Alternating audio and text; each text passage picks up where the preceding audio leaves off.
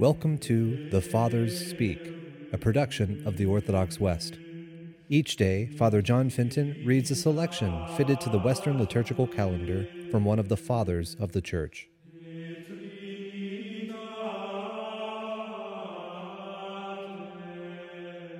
On this, the octave of the feast of Saints Peter and Paul, let us listen to a portion of a homily by our Father among the Saints, John Chrysostom. What sort of thanks shall we give you, O blessed apostles, who have labored so much for us? I remember you, Peter, and I am amazed. I think of you, Paul, and my mind is overwhelmed, and I am dissolved in tears. For I do not know what to say or what to speak as I contemplate your sufferings. How many prisons have you hallowed? How many chains have you adorned? How many torments have you borne? How many revilings have you endured? How much have you carried Christ?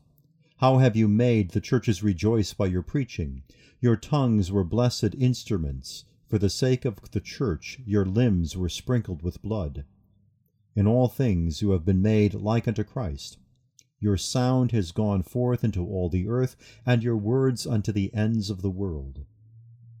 You rejoice, O Peter, to whom it was granted to delight in the wood of the cross of Christ, and to bear a certain likeness to the Master. You wish to be crucified, not indeed with head erect, as Christ the Lord was, but with the head towards the earth, as one who travelled from earth to heaven.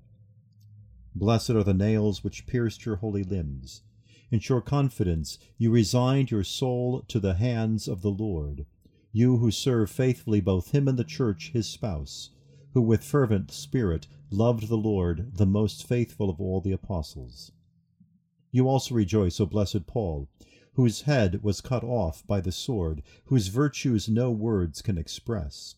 What sort of sword severed your holy neck, an instrument of the Lord, say I, at which heaven wonders and the whole earth reveres? What place was that which absorbed your blood, which appeared like drops of milk upon the tunic of the one who struck thee, and which made that barbarian soul, together with his comrades, gentle and faithful above all measure? Would that I might have that sword as a crown, and the nails of Peter set as gems in the diadem.